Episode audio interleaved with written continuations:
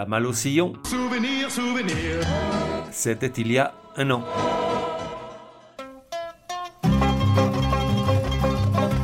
La voix des sillons, numéro 14. Genre, musique de film. Époque, 1972. De 1 à 10, probabilité que tu connaisses. 8 pour la chanson, 1 pour son auteur. Artiste, Arthur Smith. Lorsque Délivrance sort sur les écrans aux US en octobre 72, John Boorman, qui quelques années plus tard réalisera Excalibur, La forêt d'émeraude ou encore Hope in Glory, a le sentiment d'avoir rendu une excellente copie. Action certes, mais aussi une vraie réflexion sur les rapports de l'homme à la nature.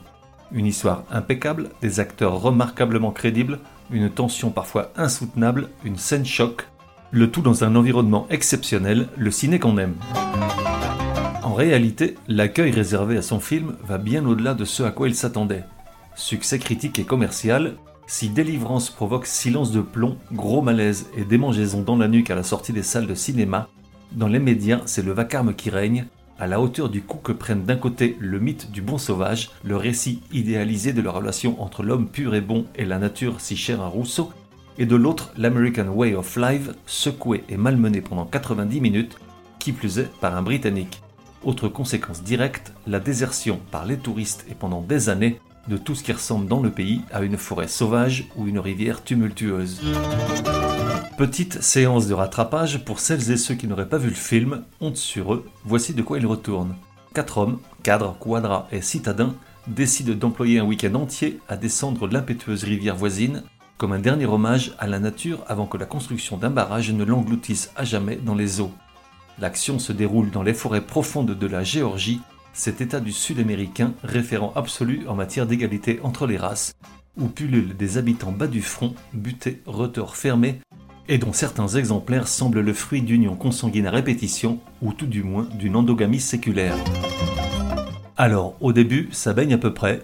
Au départ de leur descente en kayak, les quatre font connaissance avec des autochtones pas très amènes, citadins débonnaires versus ruraux patibulaires, on sent les sourires des premiers un peu forcés, mais on veut croire que tout va bien se passer. On s'accroche à l'apparente sérénité de ces lieux idylliques et à la glorieuse scène musicale au début du film, parce qu'on pressent que ça va se barrer en vrille, que la cordialité des premiers échanges n'était qu'un leurre.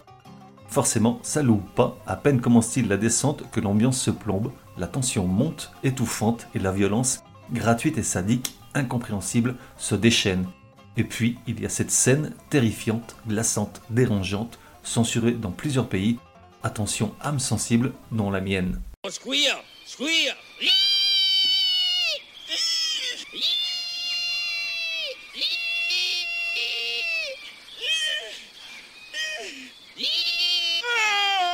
Mauvais trip, souvenir éprouvant. Bref, juste avant le début des hostilités, il y a donc cette autre scène d'anthologie musicale, cette fois qui tient du miracle tant la communion entre ces deux protagonistes que tout oppose est inattendue. Quatre minutes cultes empreintes d'émotions, connues comme le Dwelling Banjos et dont la genèse, tant du tournage que de la chanson, est riche en anecdotes. Tout d'abord, rendons à César ce qui est à César. La bande originale du film est l'œuvre d'un duo de musiciens multi-instrumentistes, Eric Weisberg et Steve Mandel. Elle est intégralement jouée au banjo, cet instrument typiquement nord-américain apparu au XIXe siècle bien que probablement dérivé du Ekonting, sorte de lutte ouest-africain apporté par les esclaves au XVIIe. Même si le banjo a un son caractéristique qui prend vite le chou, tout comme la flûte des Andes, il faut bien reconnaître qu'il requiert une certaine dose de virtuosité, vu la vitesse atteinte par certaines partitions.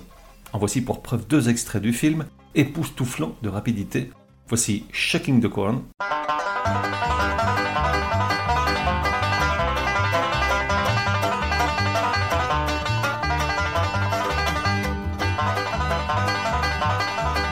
Et voilà, Old Joe Clark.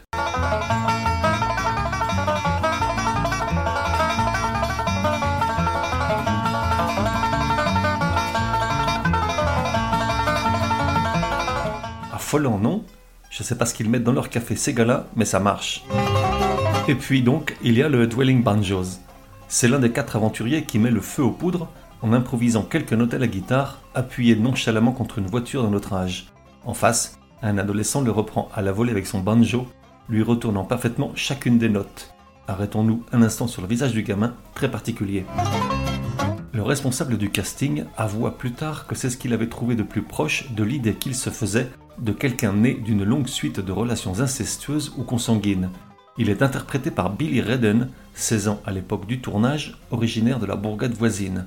La soudaine célébrité que lui confère la scène lui permettra de tourner dans trois autres films, dont Big Fish de Tim Burton.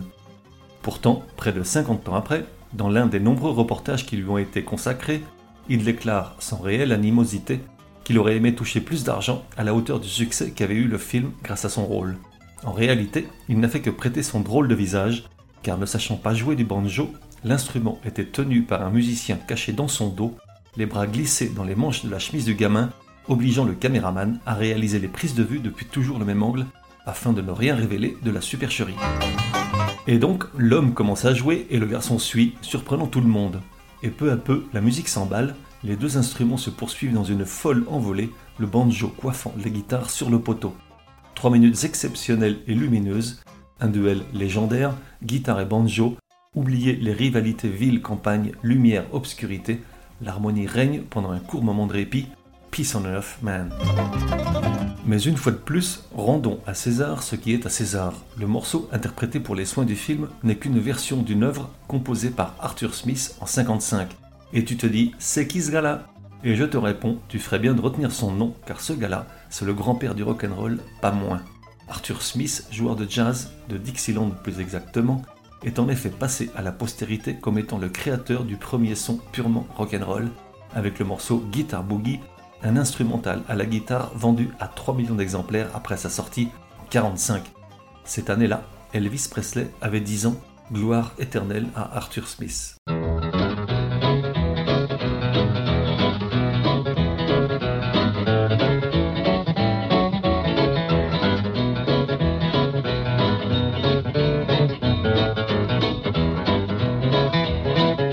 Bref, Dwelling Banjos Délivrance poursuivant. En 1955, Arthur Smith à la guitare et Don Reno au banjo composent la chanson Fading Banjos qui malheureusement ne rencontre pas le succès qu'ils espéraient et tombe dans l'oubli.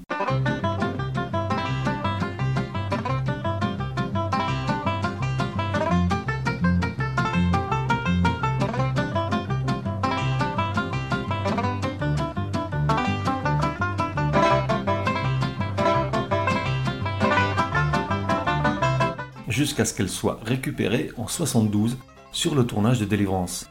Eric Weisberg reprend la chanson avec Steve Mandel et là, tout le monde à genoux devant la scène et la version qui devient un gros hit international et rentre dans la légende tant cinématographique que musicale. Sauf que, oui parce qu'il y a toujours un sauf que, ces gros nazes, comme j'aime à dire, ne s'étaient pas inquiétés de demander l'autorisation aux auteurs.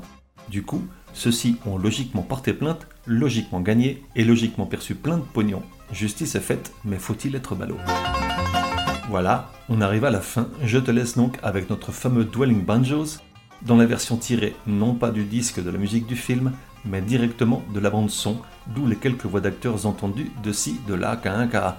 Pour celles et ceux qui n'auraient pas vu le film, je préviens également que ça met un peu de temps à démarrer, le temps que les duellistes s'échauffent, mais ensuite ça colle des frissons.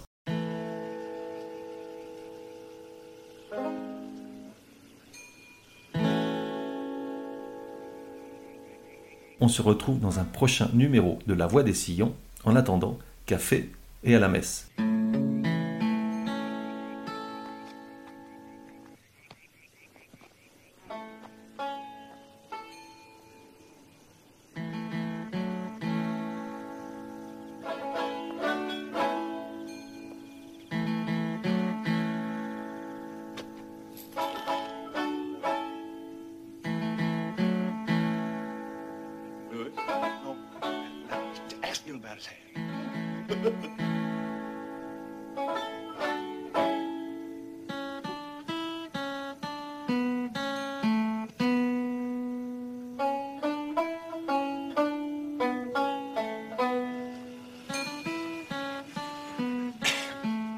Don't think you understood me. I, I want to get some drivers to drive this car and that car down to Aintree. Drivers, you understand? Like yeah, driver brothers. Who? The driver, brothers. Where do they live? They live back over that way.